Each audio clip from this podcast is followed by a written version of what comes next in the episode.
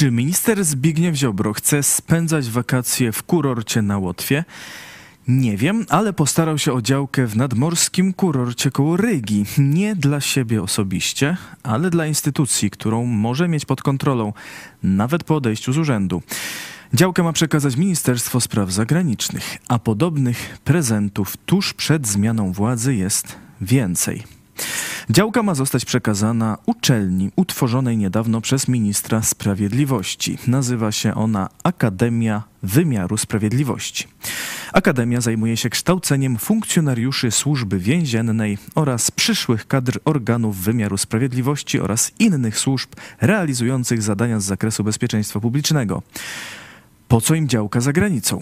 Ponoć ma to służyć krzewieniu edukacji europejskiej i wymianie innowacyjności między Polską a Łotwą. Tak miał napisać Zbigniew Ziobro, minister sprawiedliwości, w piśmie do Zbigniewa Raua, ministra spraw zagranicznych, które to ministerstwo obecnie dysponuje nieruchomością. Sprawę ujawniają posłowie Koalicji Obywatelskiej Marcin Bosacki i Arkadiusz Myrcha. Parlamentarzyści przeprowadzili kontrolę w Ministerstwie Spraw Zagranicznych. Jej wyniki ujawnili wczoraj na konferencji prasowej w Sejmie. Mówią o dwóch sprawach dotyczących przekazywania działek w ostatnich chwilach urzędowania ministra. Druga działka ma być przekazana Polskiej Agencji Nadzoru Audytowego.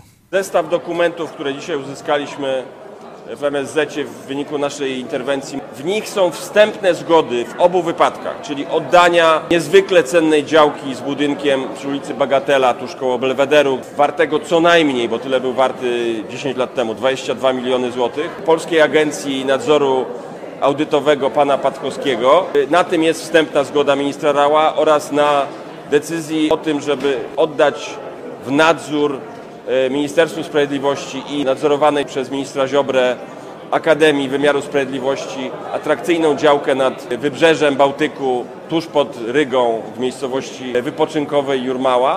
Też jest wstępna zgoda ministra Raua na tym. Absolutnie nie dopuścimy do tego, żeby ktoś kradł nawet zgodnie z procedurami. Przyjrzyjmy się najpierw Akademii Wymiaru Sprawiedliwości. Rektorem Akademii jest Michał Sopiński, działacz partii Ziobry Suwerenna Polska. Jego kadencja ma trwać do 2028 roku, zatem można powiedzieć, że nieoficjalnie, pośrednio wpływ na uczelnię będzie miał Zbigniew Ziobro.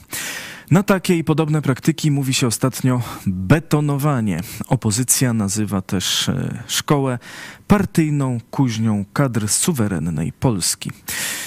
Działka w uzdrowiskowej miejscowości Jūrmala pod Rygą ma prawie 13 arów. Stoi na niej drewniana willa o powierzchni ponad 600 m2.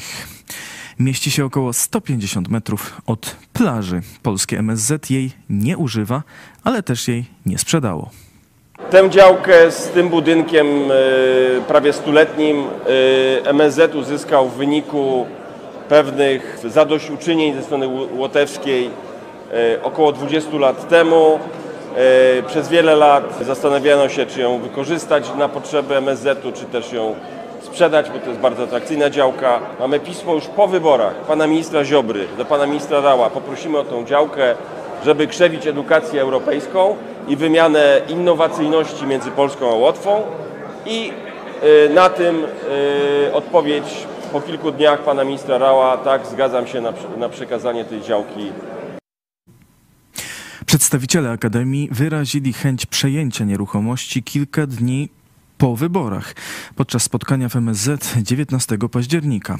23 października, 10 dni po wyborach, minister Ziobro oficjalnie zwrócił się o przekazanie nieruchomości.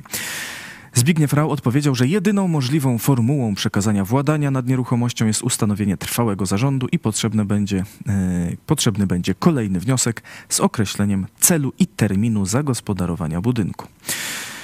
Poseł Bosacki na konferencji w Sejmie dodał: nie może być tak, że PiS, odchodząc od władzy, przekazuje bardzo atrakcyjne nieruchomości, czy to w Polsce, czy za granicą, do instytucji, które ten sam PiS próbuje zabetonować dla swoich ludzi na najbliższych wiele lat. A po co nowa nieruchomość Polskiej Agencji Nadzoru Audytowego? Agencja powstała w 2020 roku, zastępując Komisję Nadzoru Audytowego.